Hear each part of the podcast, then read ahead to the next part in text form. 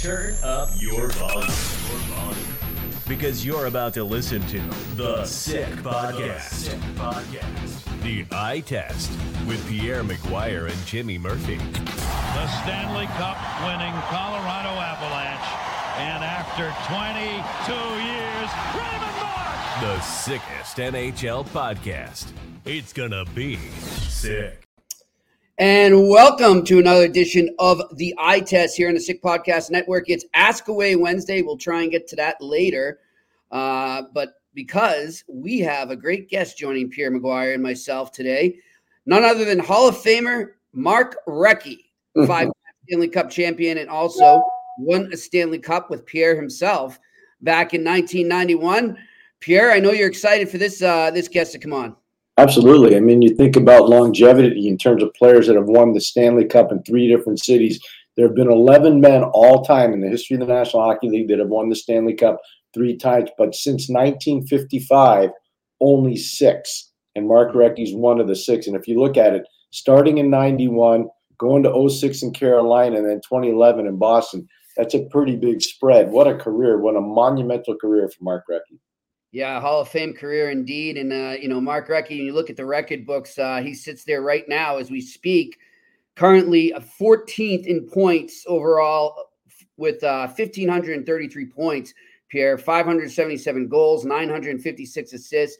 He played for the Pittsburgh Penguins, the Philadelphia Flyers, the Montreal Canadiens, the Carolina Hurricanes, Atlanta Thrashers, Pittsburgh Penguins again, Tampa Bay Lightning, and the Boston Bruins. Uh, and of course, as you said, won cups with Pittsburgh, Carolina, and Boston. You're looking at it too, Pierre. I mean, really, the only active player right now that is even close to catching him is Alexander Ovechkin, who's at 15 11 in points. Uh, so you would think that he's going to get there soon. Maybe not this season with the way things have gone for him, uh, but soon he will get there. But still, uh, is cemented there in the history books. And, you know, I know you had the pleasure of coaching him and you've known him for a long, long time. You're good friends. And I also had the pleasure of uh, getting to know him when he was here in Boston as a player and, and, and stayed friends with him after that. Uh, he's one of the class acts in this game. And, you know, I, I think the thing I love about Rex so much here is he reminds me of you because he knows everything about everyone in hockey. Uh, he is an excite- encyclopedia as well. And I love talking hockey with him. We're always texting, kind of talking about the hot topics around the league. And even as he's coaching or, you know, doing other stuff in, in his life, uh, he always takes the time to get right back and talk some hockey with me. So I know you know that as well. Well, Jimmy, you know it's great that you're sharing that with the audience. The other thing is he's an owner. He he puts money back into the game. He's part owner of the Kamloops Blazers in the Western Hockey League, the team that he played for, and we're going to get into that when we talk with Mark. Um, one of the things that amazes me is the longevity. The fact he wasn't a first round pick; he was a fourth round pick. A lot of people didn't think he'd really ever make it for a long period of time he had every player's got a unique thing when they last a long time, and his uniqueness was the intensity that he brought every single Yep. day. It wasn't one or two days, every day. I remember that man playing with walking pneumonia to keep the Iron Man streak going in Montreal. Nobody talked about it. You know, I, I was working in Montreal then, and we would Yeah. Fly to all these different cities. And here's a guy playing with walking pneumonia that wasn't contagious to anybody else. That's why he got away with it but he was still trying to play to keep the Iron Man streak going and also to help his team win. Yeah, and of course the famous story. I mean, you know about it, Pierre. Uh, in the 2009 playoffs for the Boston Bruins, and they're playing the Carolina Hurricanes. Uh, and you know, I get a text from him saying, "I don't know if I'm going. I don't know what's going to happen. I don't know if I'm going to be in there uh, tonight for. I think it was Game Four, maybe or five. Um, no, four. It was four because it was down there, and uh, he had kidney stones, and it's it's happening in the dressing room be- right before the game and he passed a kidney stone and went in and still played in the game in the playoffs. And, and I think he might even had a point in that game. But you know, I remember talking to te- his teammates then, and they were just in awe, like, "Wow!" So this is what it takes. This is what you got to do to get to the top of the mountain. And he was a perfect example for that team. Who then, obviously, two years later, that core went on to win the Stanley Cup with him. See, most coaches loved having Mark. I'm just going to tell you the only time I ever saw coach mad at him, I was there. It was game one of the 1991 Stanley Cup final. We were playing Minnesota. Pittsburgh's playing Minnesota. Uh-huh. and Mark got new skates, and I hopefully he'll tell the story. And if he doesn't, it's okay too. But he got a new pair of skates, and he said, "I don't need to break them in; they're great." And he wore them in Game One, and Pittsburgh lost Game One to Minnesota. And Bob Johnson, the only time I ever saw, and he never said it to Mark. He said it to all of us in the room behind. He said, I can't believe he'd wear new skates. The first day of the Stanley Cup final, he's wearing new skates. That's how Badger used to talk. And that's the only time I ever heard somebody say, God, I can't believe he did that. You know, I thought it was pretty funny. Yeah, you know, I, speaking of coaches, I just remember too how much you know Claude Julien was able to lean on him as kind of that another. You know, he had Char, he had Bergeron, but they, at that time, Pierre, you know, from 08 to 09 to, to 10 and then 11, you, they were still maturing into the leaders that they became. Yeah. You know that. And they, they were still in that maturation process. So that's why, you know, when Chiarelli had the chance to go out and get Recchi, I remember people saying, What are they doing getting him? And you were the only one. I remember hearing you on Melnick's show in Montreal. Mm-hmm. You were the only announcer, analyst out there. And I remember you texting me too, like these people are nuts. Do they not know who this guy is and what he can do? Mm-hmm. And they were, you know, people giving him hell for what they were giving up in the trade. Why are they getting this guy? He's washed up. Yeah, washed up. Okay, whatever. This is why, but this is why. thank you for saying that, Jimmy. It means a lot yeah. to me. But this is why experience matters when you make a lot of these decisions. Because my experience learning from Craig Patrick and Scotty Bowman and Brian Burke you need guys that have been to the top of the mountain to show the other guys how to get there. Yeah. And the guy that, and I, I know I talked to you about this on one of our previous shows, was Bryan Trottier. He yes. came into Pittsburgh and he showed Mark Recchi, he showed Mario Lemieux, he showed Kevin Stevens, he showed these guys how to win. Mm-hmm. We already had Paul Coffey. You know, we got Joey Mullen at the 1990 draft, almost the same time we got Bryan. So yeah. we got like Joey had won, Bryan had won, Paul had won. But really, Bryan was the guy that kind of institutionalized what winning meant at that time in the National Hockey League. And it made a big difference for us. And I think Mark in 06 made that difference in Carolina, really helped Rod Brind'Amour. Oh, and yeah. Also, if you look at uh, what happened in 2011 in Boston, he helped Zdeno Chara. He helped Patrice Bergeron. And Jimmy, you were there. They were down 2 nothing in Montreal. Yep. People forget that. And instead of going to Montreal, they went to Lake Placid. And mm-hmm. those guys hung out, and everybody's like, "What are they doing?" Yeah, well, they were coming together as a group, and sometimes you got to do that, and that's what they did, and they eventually won that round and never looked back. Well, I'll, I'll tell you what, here, and I was he let me use it on the record too, and it was great. I was covering the Bruins, I think, for, for ESPN Boston at that time. Yeah. And um, after they go down, you know, they lose game two on home ice. You know, although everyone's freaking out. Oh my God, they're going to choke against the Canadiens. And you know, you know, for the Bruins, what how many times that's happened with the Montreal Canadiens. I mean, we can we can just go on and on about how many projected playoff runs were derailed by the Montreal Canadiens against the Boston Bruins. Yeah. And so everybody's freaking out. And so then the, the room starts to clear out, and, and, Rex is just sitting over there, and he's talking to Bergeron, and then he gets up, and I I go over to him and I, just you know off the record, and I said, "Hey, um, what do you think? What are you gonna do?" And he's like, "Oh, we'll be here for Game Five you can print that. Don't worry. We'll be here. Yeah, no, and, so that, there you go. Okay. So he learned that all the way back 20 years previous from Bryan Trottier. People forget the 91 Penguins, yep. they were down two games to none to the Boston Bruins in old Boston Garden. And in the conference final, right? Yeah, they never lost another game. No. They never lost another game in that series. Like they came in and steam they beat Boston four straight games. Yep. You know, two in Pittsburgh, one in Boston, and then game six back in Pittsburgh. You know, and, and it was crazy. But yeah. I can just tell you, Mark learned so much. And I think that's a big part of this. And maybe, I'm not saying all of them, but maybe some of the newer fangled managers don't put enough on because they're so busy looking at spreadsheets and they're mm. so busy looking at numbers. They don't see the value of, of character and what those leadership guys can do. Uh, Mark guys like Mark Recchi don't fall off trees. They're hard to find. They're really hard to find. They really are. And and you know, I think that during that run too for the for the Bruins, um, even after they got past the Canadiens, you know, and then they they had their they had their way. They they knew what they were, they were going to steamroll Philly because they swept them after what happened the year before when Philly right. won four straight uh, and came back to win that series. So yeah, that was kind of a fait accompli. But then they get to Tampa and Tampa's, you know, kind of under the radar in that playoff uh, Pierre, and they they gave the Bruins all they could handle, and you were there, and that was probably one of, if not the best hockey games I've ever seen. Game seven against Tampa, one nothing. Nathan Horton scores the winner. I and but I just remember talking to the guys after, and they're celebrating. They know they're going back to the cup, and uh, just Recchi saying like that was that was a great hockey game, and that that's one of the things I loved about him. Win or lose, he's going to tell you if it's a great game, it's a great game because he just he loves the sport so much, and it and it comes through in the way he plays, and it comes through in the way he speaks, and our, our listeners and viewers will see that shortly when he joins yeah. us. It's well, it's experience, it's knowledge base, it's the people that prepared him along the way, and I don't think Mark missed any steps. You know, mm-hmm. in order to be successful in this league for a long time, you got to have unbelievable passion and Mark's a lot of things, and one of them is he's got this amazing burning desire to understand something new every day about the league. Yeah, that says a lot about him as a person and as an athlete. I really do. Yeah, for sure. Now, listen, we're gonna we'll we'll definitely get to your questions after we speak to Mark. We're gonna just do the interview, and then you can ask away since it is Ask Away Wednesday.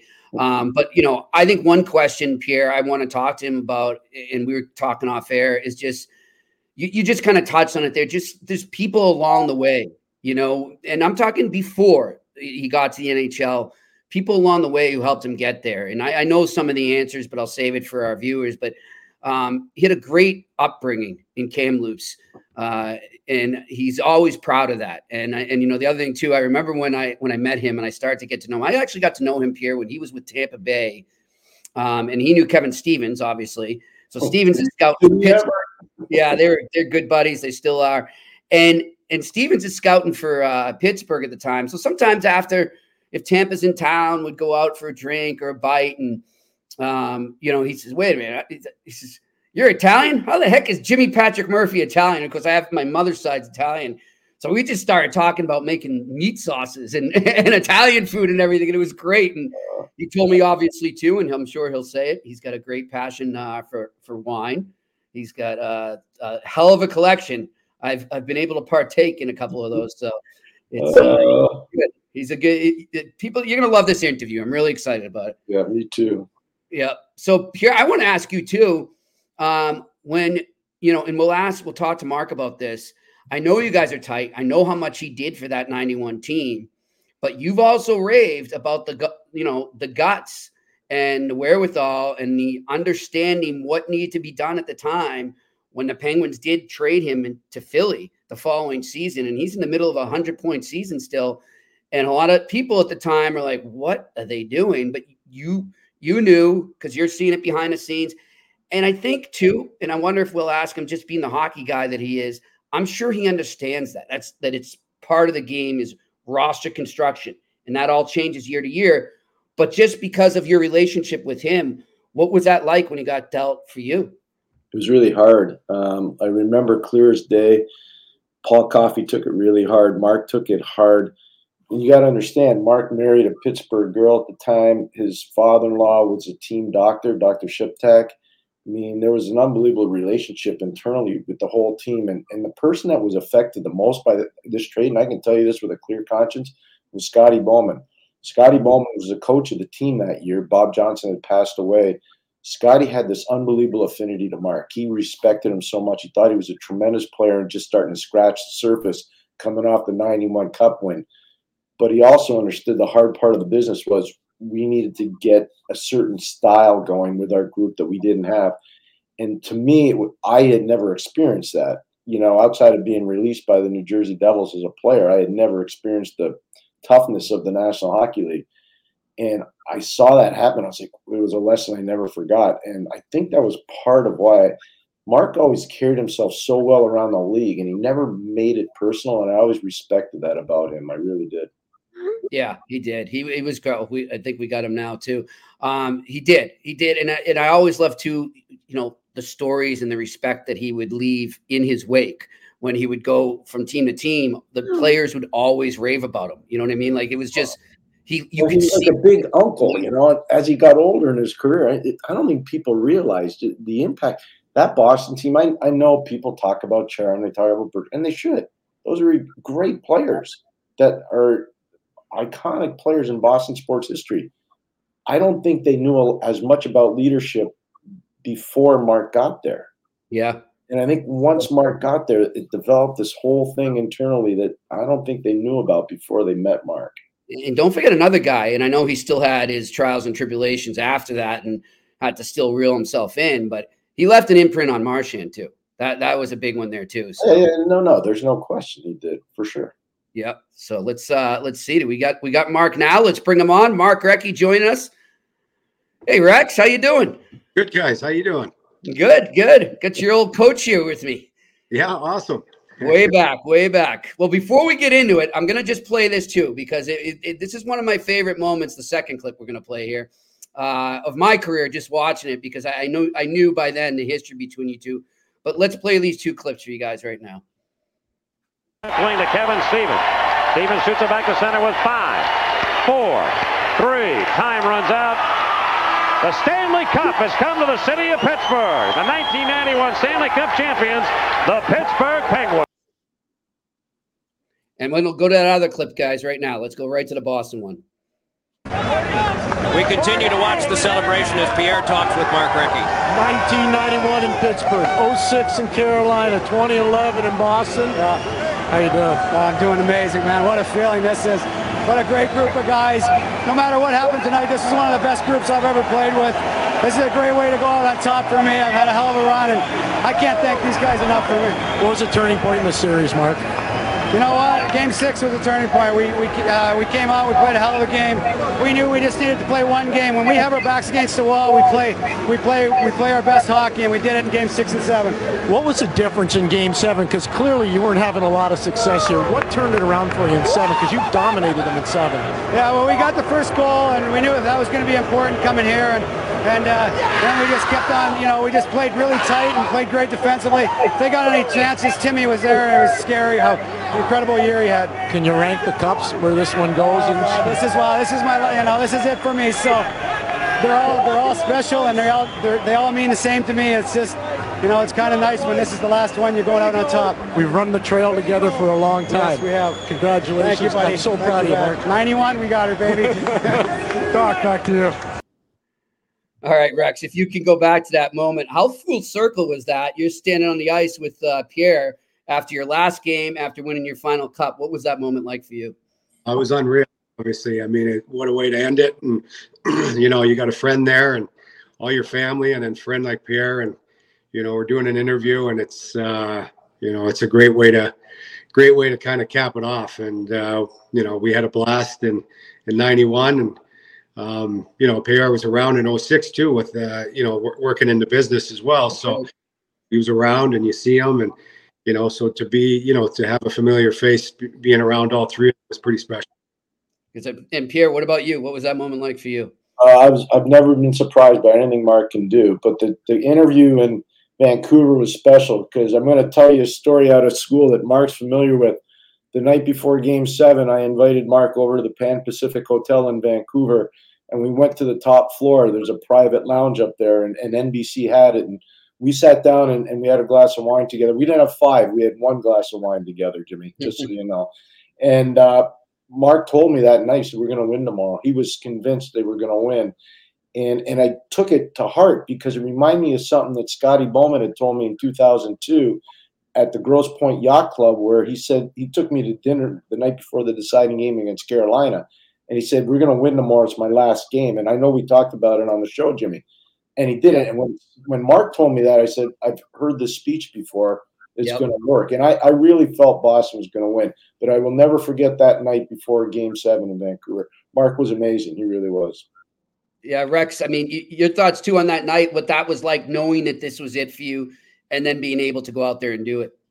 Yeah, absolutely. I mean, obviously, you're you know you're sitting there. I mean, it was beautiful in Vancouver. It couldn't have been better, better weather, better weather, better weather and better. That's one to say there.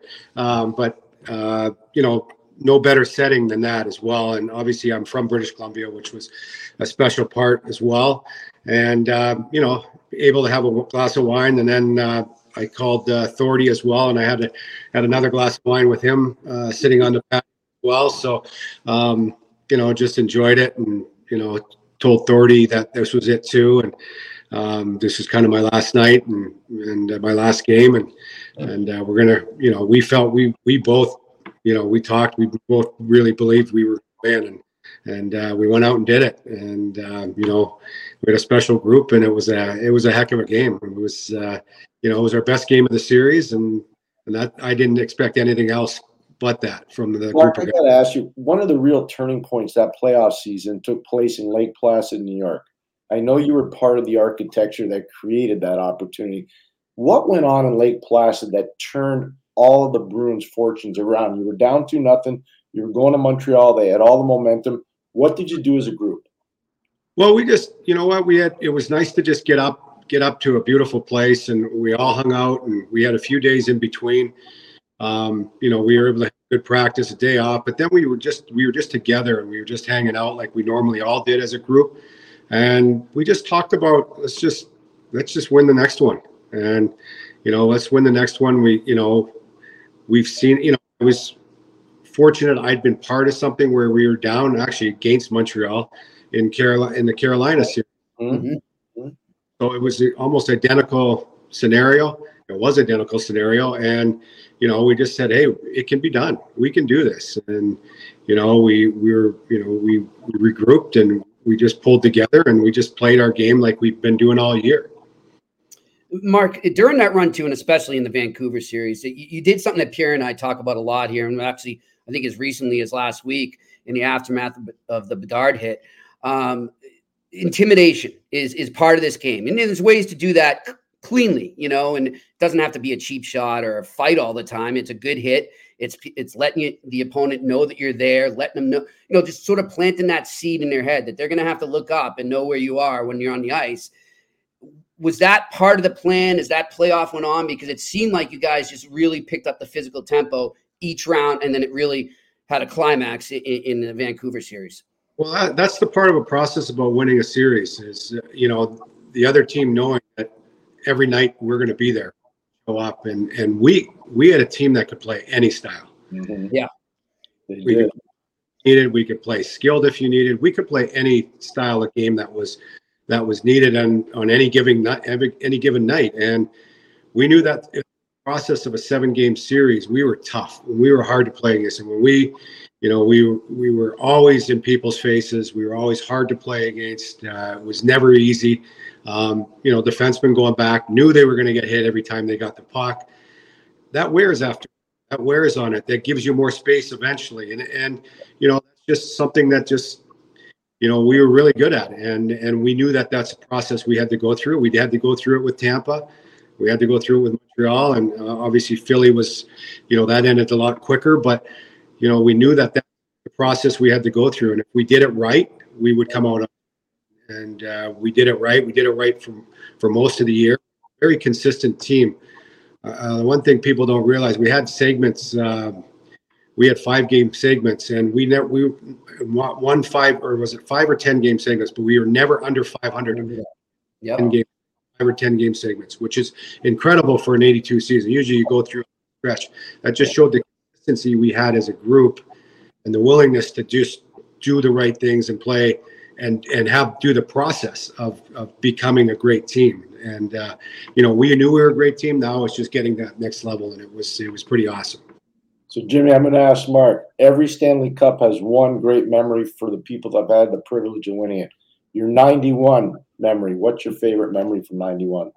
my favorite memories oh god it was just we game six against boston to get us to the finals um, that was pretty special um, um, badger bob I, had, I ended up scoring the winner that that game with four minutes or so to go um, but badger bob pulling my cheeks it was that was you know to see him you know um, we didn't know what was going to happen after but that, you know that always comes to mind for me is uh, moment that was to to you know to share with you know the group of guys, but also with Badger Badger Bob. So it was so I always remember that one. You know, 2006. 2006. God, there was I had a lot of them, but you know we, you know I had just this special group we had, and and you know I was only there for, you know, three months. a month. You know, I played 20 games or you know, month and a half to, to the end of the season, and and how tight we became as a group, and you know, just you know, at the end, seeing I was very fortunate to one with you in '91, but to see the guys like Rod Brind'Amour and, and Glen Wesley, Doug Whitney, like I go down the list of the guys, just them winning their first one, and that to me, I just remember that sitting in the dress room, and it was like it was surreal, you know, like they were, you know, and and I just I was able to sit back and just watch them, and that was the coolest part for me, yeah. back watching them, and um, it'd been 15 years for me, so it, I mean it was a long time, but but I was still just sit back and enjoy it, and, and you know I think you know Trotz always said it, it's just everyone's better, but you're able to just um, really kind of take everything in more, and and, and that's the true out. That's true to true to force for sure. Then I'm not going to go to 2011 yet. I want you just brought up Bryan Trottier's name, Mark. Yeah. We've been we were just talking about talking about him a lot on this show. How much of an impact did Bryan leave on you? You were only with him in the 90, well, part of the 92 season too, but in 91, how big of an impact did he leave on you? Well, I had a great impact on me. Obviously, I mean, I think Badger Bob knew what he was doing when he put me in between him and Joey Mullen in the dressing room. Uh, awesome. Um, you know, I couldn't have been in between two better guys. They both won championships. Um, Trotz had won four. Joey Mullen won one in Calgary. Um, and they were just, you know, they were different people, but but just winners, you know. And it was, you know, they were veterans. They were so-called veterans at the time, and it just, you know, they, you know, Trotz was more of the talker than Joey. Joey wasn't, you know, wasn't as vocal as Trotz. And um, you know, I'd sit there and listen to Trotz before going on the ice and scrambling because I, we're, you know, we're I'm going to be late for practice, but I'm not leaving Trotz. You know, I'm not going to leave. he, he had it special, and he still does. You know, we still have an amazing relationship, and uh, I love the guy to death. And and um, you know, he's he, had an impact on me right from the get go there, and and um, you know, it was pretty cool. So now let's go to 2011. What's your favorite moment from the Bruins Stanley Cup? That last game. I mean, you just can't. I mean, you can't end on a better note, and you know, a better way to end out with a group with a group of guys like we had, and you know, it was just, it was really surreal. Like, I mean, you know, you just, it's like a dream, you know, you just never expect that to happen. And knowing it was going to be my last game and being able to do that, just getting in the dressing room after the game with everybody was, you know, we had, we were able to have a little bit of quiet time together. Um, well, quiet, but not so quiet. But um, so we were able to just basically just embrace each other and embrace it the whole the whole thing, and it, that was pretty special for me. You still have the jacket, Rex? Oh, it's in the. They we framed it and put it in the dress room. Oh, that's right. That's right. Yep. Yep. So yeah. The, where it should be. I remember them uh, when when they rose uh, put the banner to the rafters. Eh? They put it on you, right? Yeah. Yeah. Yeah. Did well with my shoulder pads on though. hey, you know, I want to ask too, and, and Pierre and I, and this is kind of one of the you know the foundations of our show too it's called the eye test and we like to talk about a lot of the players maybe that don't get enough love because the numbers don't match up. But the grit the passion the heart all that's there. And here i know you you've spoken ad nauseum about this.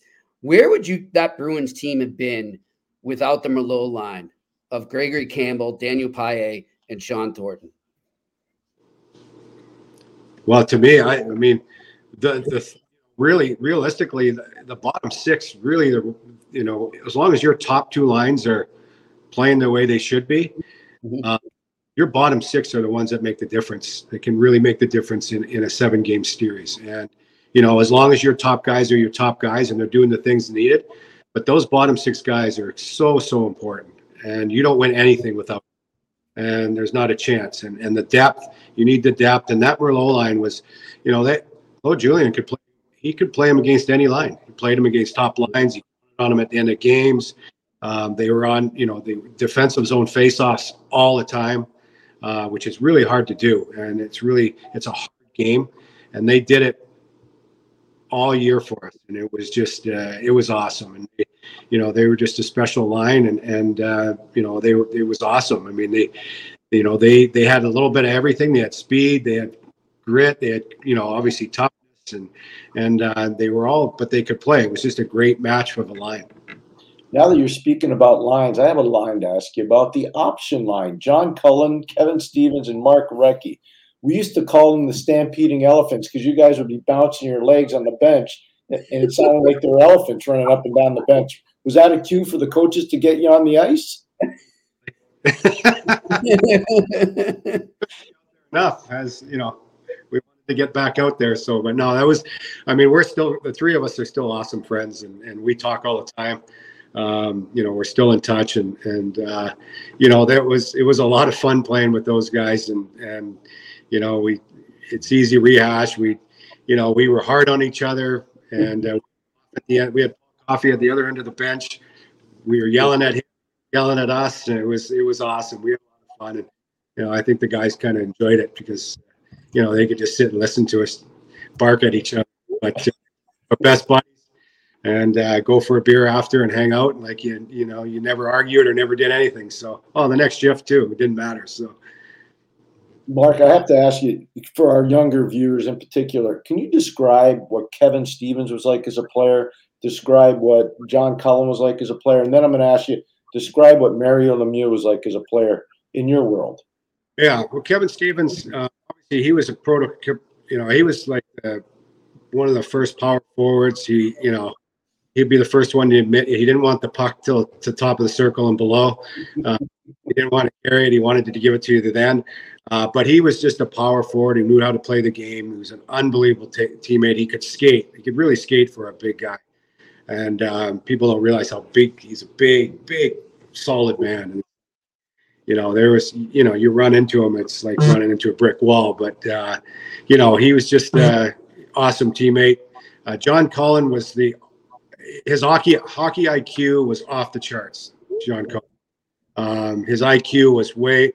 He wasn't the be- best skater in the world, but it was so funny. Everybody says his skating was bad, but they never caught him on a breakaway. You could never catch him. You got a breakaway, never catch him. But wow. you know, played the game so smart.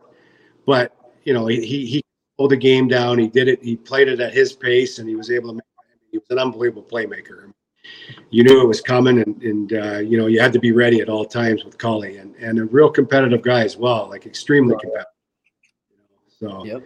and then Mario, well, Mario's, I mean, he's arguably one of the, you know, I mean, you could, you know, you could say whatever you want, but he's, I mean, the, the talent he had for the size he had, I mean, it's just, I mean, I know there's some talented guys now, but I, there's, I'm not sure you'll see something that talented, that big, and and and you know people don't realize how competitive he was too. Mm-hmm. Uh, he had a real competitive spirit, especially you know we got to that when we started to get to the you know we started to win and started.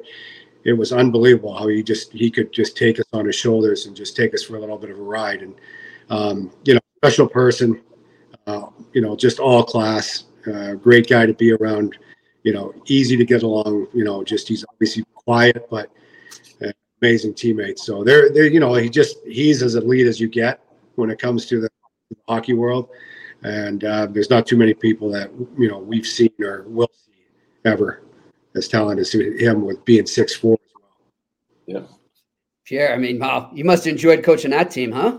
You don't coach; you just maintain. They coach. just get out of the way. Mark can tell you now he's coaching. He actually has to coach. Not too many Mario Lemieux on his team right now. But there is young one young player. I'd love to hear you talk about Adam mm-hmm. Fantilli because I think you're going to have a massive impact on that young man's career. Tell us about Adam Fantilli in Columbus and how he's progressing.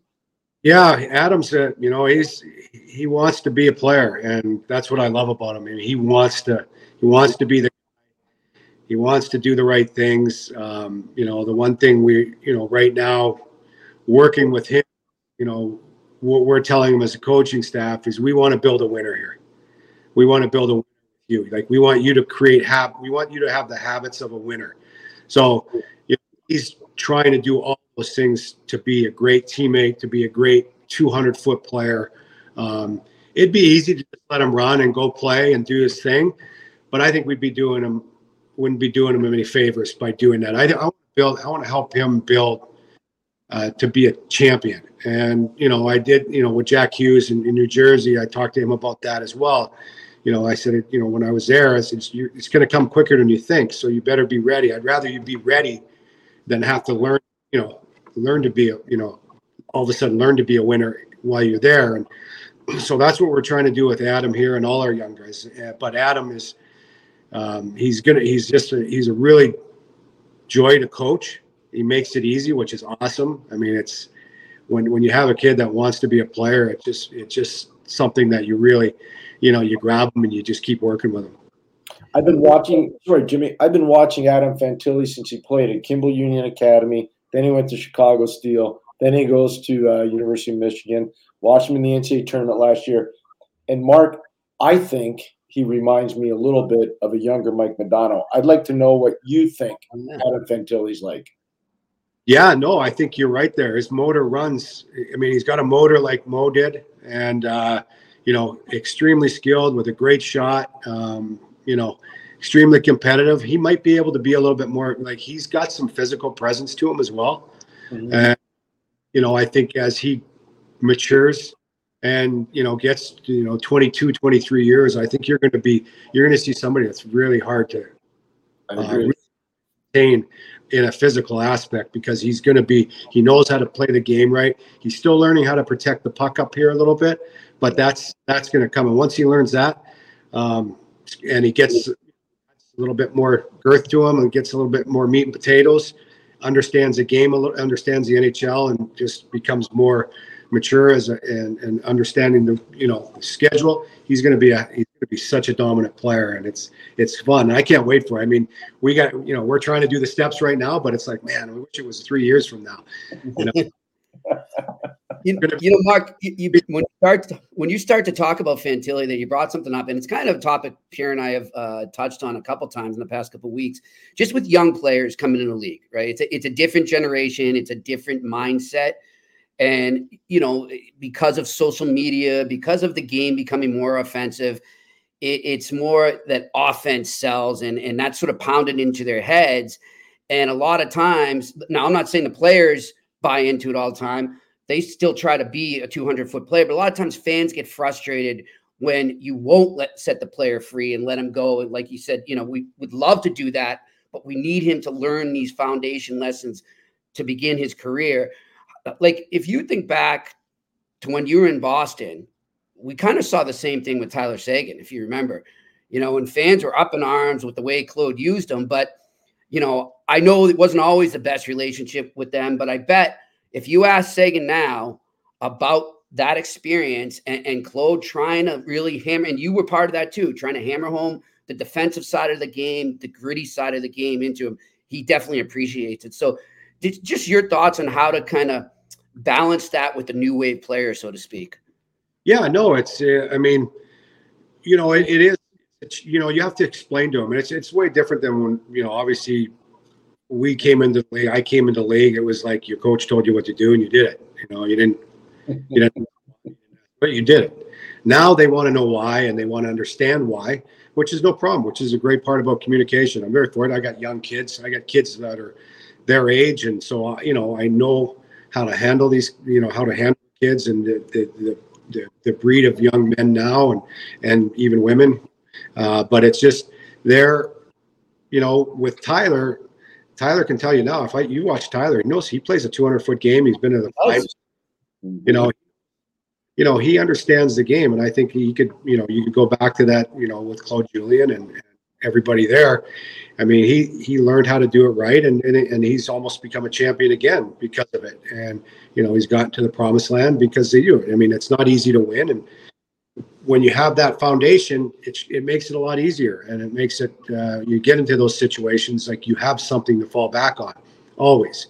And that's what, you know, that's what, you know, there is a fine, we want, we want, we give like Adam, he's got freedom. Like if, if there's a play to be made, make the play. Make it. Yeah. We're not stumping that at all. Like that is like, you can play the game. We're not going to take that out of your hands but there's time there's times in a game where you're going to have to be smart and understand and then you know the, the, the tracking back the playing the defensive playing on the right side of the puck those things we're just trying to teach him so it becomes more natural to him and then also i mean you you guys know pierre when, once you get those foundations the offensive side more It does. Yeah. I knew you were going to go there. Yeah. Become more. Sure. Yeah. You're in. You're in great foundation. I mean, you look at the top centermen in the league right. Now. I mean, their foundations are incredible. You know, and that's why. I mean, you look at Berger. You know, you go from Bergeron from the Boston's, and you know, like uh, Eichel went. He built a found. He, you know, he he went from where he was probably allowed to just get away with a lot of stuff. Went to Vegas, learned to be a 200 foot player, and he turned into a heck of a one. And he's tough to play. He knows how to play the right way, and he won a championship because of it. So those, you know, you go Kopitar. I mean, you got you go you go down the list of of centermen that are built the right way and have done the right things from the get go, and how good they are offensively and defensively. And that's that's what we're trying to do with Adam. I mean, he's going to obviously be an elite offensive guy, but he's going to have foundation, hopefully, uh, of being a guy that can be counted on on a 200 foot game when a face off at the end of the game. That's what we want to build him to. Like, hey, at the end of the game, we want you out there. Yep. You know, yep. out there face off, being part of that. That's our goal here. And that's our goal with all our young guys here because we got a lot of them. And oh, you got some good ones, man. You got some good ones. And that's building that foundation and and making sure we're building winners not and, and champions, not just just good hockey players. We want them to be ultimately, you know, a group of guys that you know you can win with. Jimmy, you know what's great for those young guys in Columbus? They're learning from a guy that learned how to win in Pittsburgh starting in 1991. And he learned from different people and he's passed it along. You know, you pay it forward. And, you know, I'm so glad Mark talked about being lockered between Bryan Trottier and Joe Mullen. Think about that. Like, how many kids would take that for granted? He yeah. never did. And I think that speaks to the character that Mark has and also the winning ability that Mark has shown his entire career. He's in the Hockey Hall of Fame. One of the most underappreciated parts about our friend, 1998 Olympic team. Nobody had him on that team. Nobody did, except for him. He believed in himself. Yep. Yeah. It, it helps. And, you know, I, I see it now. Like, I, I love sometimes if I'm just in the locker room after practice, guys, and I, I see the young kids maybe asking the veterans questions, that's a good sign to me. And I'm sure the coaches are, are liking that as well. I mean, that's okay, this kid gets it and he understands that he has this wealth of knowledge there. The, the resources are there to learn and learn and learn. And I mean, you experienced it, Mark, when you were here in Boston with with Bergie and and Brad Marchand and those guys and even Chara. Uh, so just to to have guys like you around really helps.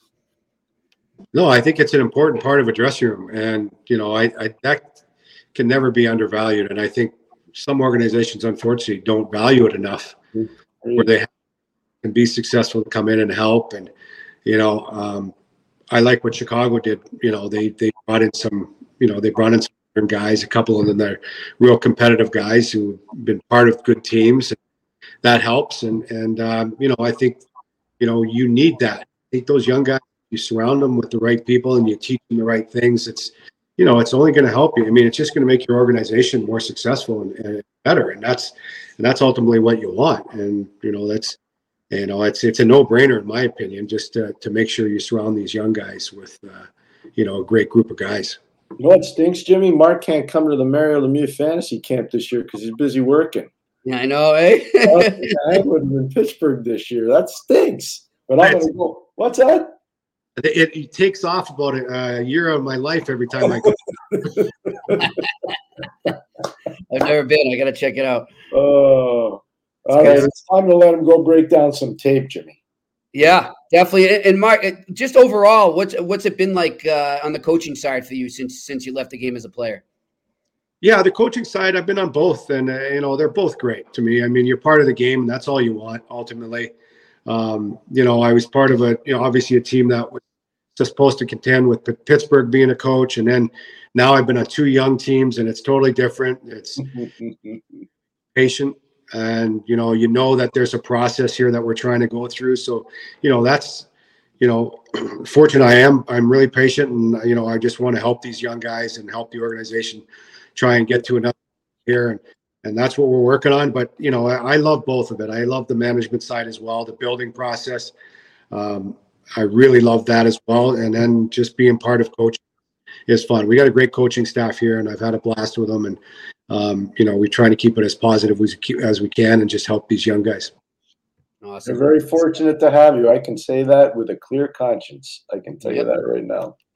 All right, Rex. I hope you've uh, I hope you found a place that has some good red wine there in Columbus. Always, buddy. It, it travels. well, I think I may have to go there and teach him a few spots that I might know. you know what I like is the is the Hyde still there? That steakhouse? Yeah, yeah, yeah. yeah, right I like that place. Yeah, there you go. There you go. All right, thanks, thanks a lot, man. We really appreciate it. Thank thanks, you. All right, that's Mark Recchi joining us, Hall of Famer, five-time Stanley Cup. forget that he won two as a developmental uh, coach with the Penguins yep. there in 16 and 17. Join us here on the eye test on the Sick Podcast Network, and that was fun. It was lot, always fun to talk to Rex, and and I see all your questions there. We really just wanted to kind of do the interview with Rex, and but now fire away with your reaction to it. Go right ahead, and we'll pull it up in a bit. But I mean, Pierre, I could talk hockey all day with Mark Recchi. I really could. I've talked a lot in late nights with Mark about hockey in a lot of yeah. different cities and uh, at a lot of really nice dinner tables, um, and it never gets old he gives back to the game a ton. Mm-hmm. Um, people don't realize he's an owner in the Western Hockey League with Kamloops. Shane Doan's part of that. Um, Jarome Iginla's part of that group. Um, he really cares about the development and the growth of the game. But to me, the underrated part of Mark was always his passion for the sport. He watches games like a maniac every Crazy. single night. And I mean, yeah. you know, the only reason I know is because when we talk, I ask him about it, and because yeah. I am watching. It's just and, like us, yeah. Yeah, you know, so you you got to have it. It's a burning desire to want to do it. Yeah, it's great. And by the way, speaking of, I think I saw here in the comment room. Speaking of the WHL, uh, somebody was saying, yeah, uh, Randy Workman saying is a huge deal. The Portland Winterhawks have struck a major deal in the closing minutes before the deadline uh, with the Wheat Kings for Nate Danielson. That's a nice pickup. Play, play really for at the World Junior. Yep. Yep. Good pickup there. All right. Well, let's open up some questions here and your reaction uh, to Mark Recchi joining us here on the eye test. Uh, what do we got, guys? Why is Trevor Zegras on the market? Is there an attitude issue? Will the Bruins or Avs acquire him? Pierre, before we get in there, I do want to say that uh, Pat Verbeek uh, went out of his way yesterday to make it clear to the media he's not necessarily on the market, but he did not deny that he is at least listening to what's out there in terms of offers. He's just doing his due diligence as a general manager. So just want to make that distinction yeah, before we discuss him. Good job by you, Jimmy. That's responsible journalism. Uh, we've got some irresponsible reporting going on right now, and so uh, good for you and great on Pat Verbeek for being uh, very, very transparent. Um, Trevor also got hurt. People need to know that Trevor's an injured commodity right now. So um, we'll see how it all plays out. I, I know one thing: getting Cutter Gauthier for them offensively is huge. We saw a beautiful goal from Mason McTavish last night, high short side in the Nashville game, in an mm-hmm. Anaheim win. Uh, obviously, with Troy Terry there, they, they've got a juggernaut of offense now going forward. And whether Trevor Zegras stays or not, I don't know. But I would tell you one thing: um, Anaheim's setting up, as we talked about probably near the beginning of our foray together. Anaheim's setting up to be a real good team. They really, they really are. And I, and I, would think, you know, and the only reason he might be listening or uh, exploring, so to speak, guys, it's just he. A lot of these kids are going to come up for contracts at the same time. He's not going to be able to keep them all, so it, it can't hurt to keep it in the back of your mind what's out there. So if you do reach a point where like you got to pick which guy goes because I can't keep them all, maybe you go back and you revisit a conversation. Yeah, yeah that's that's that's what good GMs do, right, Pierre? You and you got to understand too. Leo Carlsson is a, a, foundation player, and I'm not saying Trevor Zegras isn't, but Leo Carlsson went number two overall ahead of Adam Fantilli. We just heard what Mark Recchi thinks of Adam Fantilli. Oh. Um, and so, and you heard my comparable, like, and I'm not trying to put pressure on the kid. I see Mike Modano. That's yeah. what I see, and that's you know, Mike Modano's a Hall of Famer. He's a guy that I have so much respect for. Uh, so I don't throw that out there lightly, but I would just say, you know, for Trevor Zegras, I, I can't say he's Mike Modano. I, I, think he's a really, really good player, but it's right. different. It's a different dynamic. Yeah, and I'll just say, I mean, my opinion of him is I think he's a very skilled player. I do think what he does and his magician moves, I, I I get it and I agree. It's good for the marketing of the game, but I do think, you know, as we just discussed with Rex, you, you got to get that foundation to become the 200 foot player if you really want to win in this league. It's not just all going to be skill. and all those qualities. You know, as I'm sitting listen, listening to Rex talk about the qualities he's trying to instill in Fantilli and his other younger players, Pierre, I'm saying that's that's what all the people that win the Stanley Cups have. That's what all those players have. They're not scoring Michigans. They're not, you know, dangling through the middle and, and, and making a highlight reel play. They're paying the price. And eventually, like he said, it leads to offense. I love that he said that. Eventually, defense leads to offense. That was I'm really glad that he did say that too. That's one of the standout moments from that interview to me is what he said. But here, and this is not to be mean. Everybody wants to go to the Stanley Cup final. Everybody that's in the league wants to be part of it and they all think they know what it's about until they get there for the first time. Mm-hmm. And you do not know what it is until you've been there the first time. And it is an amazingly different experience than what you've envisioned. Yeah. And and so that's why when Mark wins in 91 and Mark wins in 06 and Mark wins in 11, there's a whole lot of room between those wins. Right. You and mentioned you find that. out you find out in these different environments. Well, I know why that team didn't win, and I know why that team. So you find out, and that helps you for the next time you get the opportunity. Well, look at right now. I mean, and I, have had the conversation with him over the years with Seguin. He wins it in his first year. He hasn't been. Oh, he's been to the final, but he hasn't won it since. Yeah, you know, and it's he knows. Like I, if we had him on, I, and we had, yeah, man, it's the toughest trophy. And you know, I'm not on the ice, I'm not playing, but I do see what goes on behind the scenes, and you do as well, Pierre. And I'm just left in awe every time I cover a deep playoff run. I'm always left in awe of what these guys go through to get to the top. It, Jaromir, is... Jaromir Jagr won the cup in 91 and 92. He's still playing hockey. He never won again. Yep. That's that tells that's all you need to know right there. All right, what, what else we got, guys? What is your take on why Johnny Gaudreau is not taken off in Columbus? That's from Marvin Matthews. Yeah, fair question. Um, probably last year was not a very good situation. Obviously, not a very healthy situation with the group. I think they're a little bit better this year. I love the coaching staff that's there. I've known Pascal Vincent for a long time as a coach uh, and also as a person. Um, I like what Mark said too. He says we got an awesome staff here, and I agree with him 100. percent um, so things are better for him. But I think last year was, you know, you go from playing with Elias Lindholm and Matthew Tkachuk. I was just going to say that. And you don't have those guys anymore. It's a lot different. And the team is, you know, obviously not very good last year. So it's a tough, it's a tough transition. And he's not a player capable of carrying a team. He's a really good support piece of offense. That's what he is. Yeah. You know, I look at it, Pierre. I just don't know if the fit is there. You know what I mean? They're, they're a team that's on the rebuild. They're a team – building for the future, incorporating all this youth. And I, I think he's just sort of in a different place. And this is no knock on him. Like you just said, though, he he's he's also he's not you know. And to bring up Rex again, he's not uh, per se a Rex type.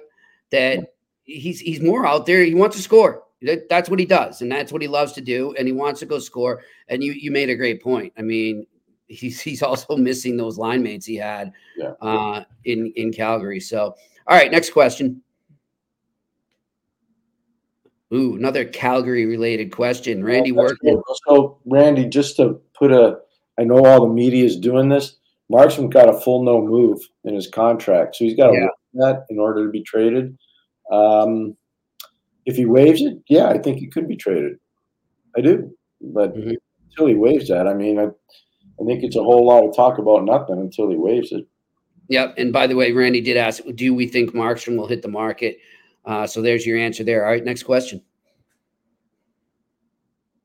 Pierre, who is your favorite player you ever dealt with? I think we oh just had one of them. There's so many, but we just had one on. Obviously, Mark. Mark was tremendous. I I'm really grateful for the time I had around uh, Bryan Trottier. Really am really really grateful. Um, Larry Murphy. Um, mm. It's a good story for everybody. 45 minutes before most practices, Larry Murphy and Joey Mullen and I would go on the ice together um, and just work on different skills. And I had so they were both older in their career when that happened, and I just was amazed at their desire to be so good. They both wanted to be so good, and eventually both of them ended up in the Hall of Fame. Um, I really enjoyed working with Teddy Drury in Hartford and in Ottawa. I love both those mm-hmm. guys. Uh, I really enjoyed my time around Chris Pronger. Uh, I thought he was great to be around. Um, so I got a lot. I mean, I don't want to diss any of them because I, I always took it as an unbelievable opportunity. And maybe one of my favorite players I ever worked with was a guy that played in the NHL for a long time. I never coached him, Jamie Baker. Uh, Oh, had yeah. Lawrence, and uh, I we used to train and push each other so hard in the summers up in Canton, New York. So Bakes would be right up there in terms of guys uh, that I had a privilege of working with. And obviously, you said it before, Rex. I can't. Recky was awesome. I just love my time with Recky. What's uh what's Baker doing these days? He's working in Ottawa on the radio. Oh, okay, cool. Uh, he was he had a good media career going in San Jose, where obviously That's where I remember him. Yeah. one of the most memorable moments was our Game Seven overtime win over Detroit, and he scored Yep. um, a goal, the game-winning, series-winning goal, major upset in 1994, I think it was. Yep. Ninety four. Scotty Bowman brought that game up on our uh, podcast when he came. so yeah, Bakes was great. I can tell you one thing: we, uh, su- I'm going to say it was the summer of uh, '88.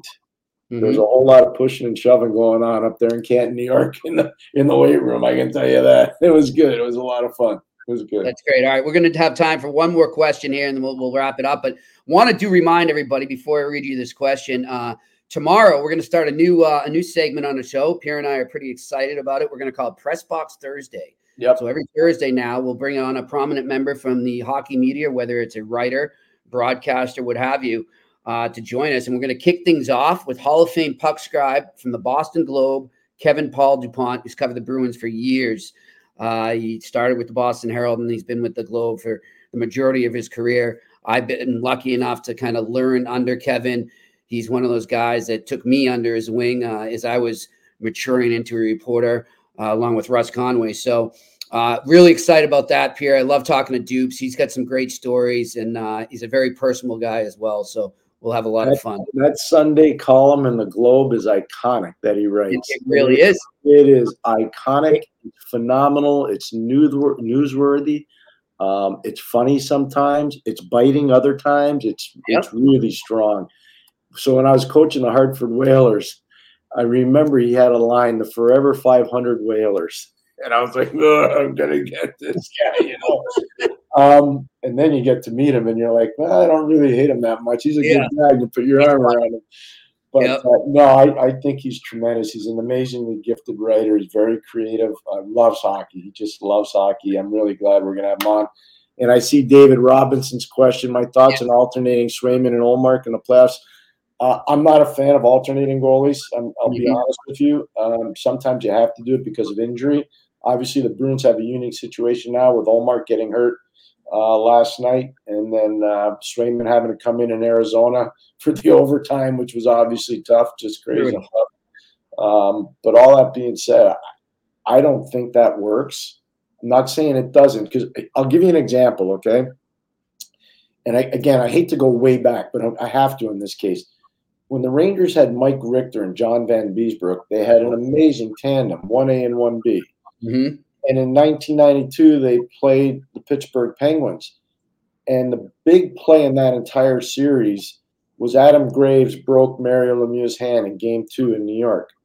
And so the Rangers won game two and they won game three, and they were up significantly in game four. And Pittsburgh came back. And then late in the game, Ronnie Francis scored from center ice.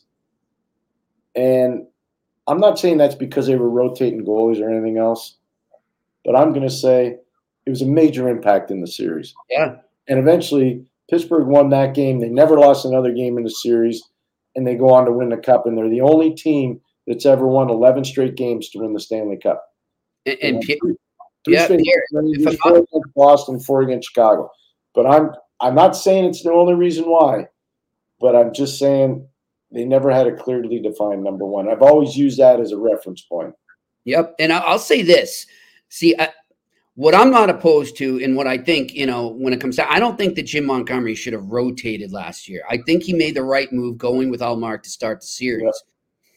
But I have no issues if a coach decides at a certain point in the series to switch over to the other goalie and make him the starter. No That's fine. I, I don't go game by game. I say, okay, we've we've got a good body of work here through four or five games. He doesn't have it, and it was pretty evident in Game Five of that series that there was something going on with Ullmark, and it became painfully evident in Game Six, and of course that led to the switch for Game Seven. I think if he switches in Game Five, I'm not saying the Bruins win it. I just think they have a better chance uh, in that series. But you know, the pass is a pass, and we'll see what happens. But they might not have that option. I mean, we're there could be some very big news uh, with the Boston Bruins in the next 36 hours, so to speak, uh, as to what their goaltending situation. Well, that's that's the big news, right? You just don't know. Yeah. I mean, you don't know. You, yeah. you just you don't know. So let's wait. Let's let's revisit that in a bit once we know the health situation of Ullmark. Uh, but I want to thank everyone for watching and listening, and uh, obviously thank Mark Recchi for joining us. Always. Oh, wow. See, ever like how about some of the stories? Yeah, yeah, it was great. He's just great. forthright. Um, and you talk about just one more before the goalie change because you brought up Mark. In 2006, if you remember, it was Martin Gerber that started the playoffs for the Carolina Hurricanes. I was going to say it, Pierre. Yep. And, and, then the man that replaced him went on to win the Conn Smythe Trophy. Ward. Correct the window. And if I'm not mistaken, he was a rookie, right? He was. Then, yep, yeah. Yeah. I remember. That. He actually played in the American League in uh, Lowell yes. team was at the time. Yeah. Remember one of, his team, one of his teammates during the lockout year uh, was um, uh, Mark. Eric, sorry, Eric Staal. I was going to say Marc Staal. Eric Staal. Yep. Yeah, I remember that. It just shows, it just shows you. You know, yeah. it just shows you. So you got to be so careful. You really do. I, the rotating stuff, I don't know, but the replacement, which I'm totally on board with you, Jimmy, that matters. You got to sense it though as a coach. You really have to have the right sense. Yeah, you got to f- just feel that tempo, feel the temperature there. So, all right. Well, we appreciate. It. Thanks to our production crew. Looking forward tomorrow to our first press box Thursday with Kevin Paul Dupont at the Boston Globe. Until then, he's Pierre McGuire. I'm Jimmy Murphy. This is the Eye Test. We'll talk to you tomorrow. And that's a wrap. Hope you don't miss us too much until next time. Follow the eye test with Pierre McGuire and Jimmy Murphy on YouTube, Facebook, Google Play, and Apple Podcast.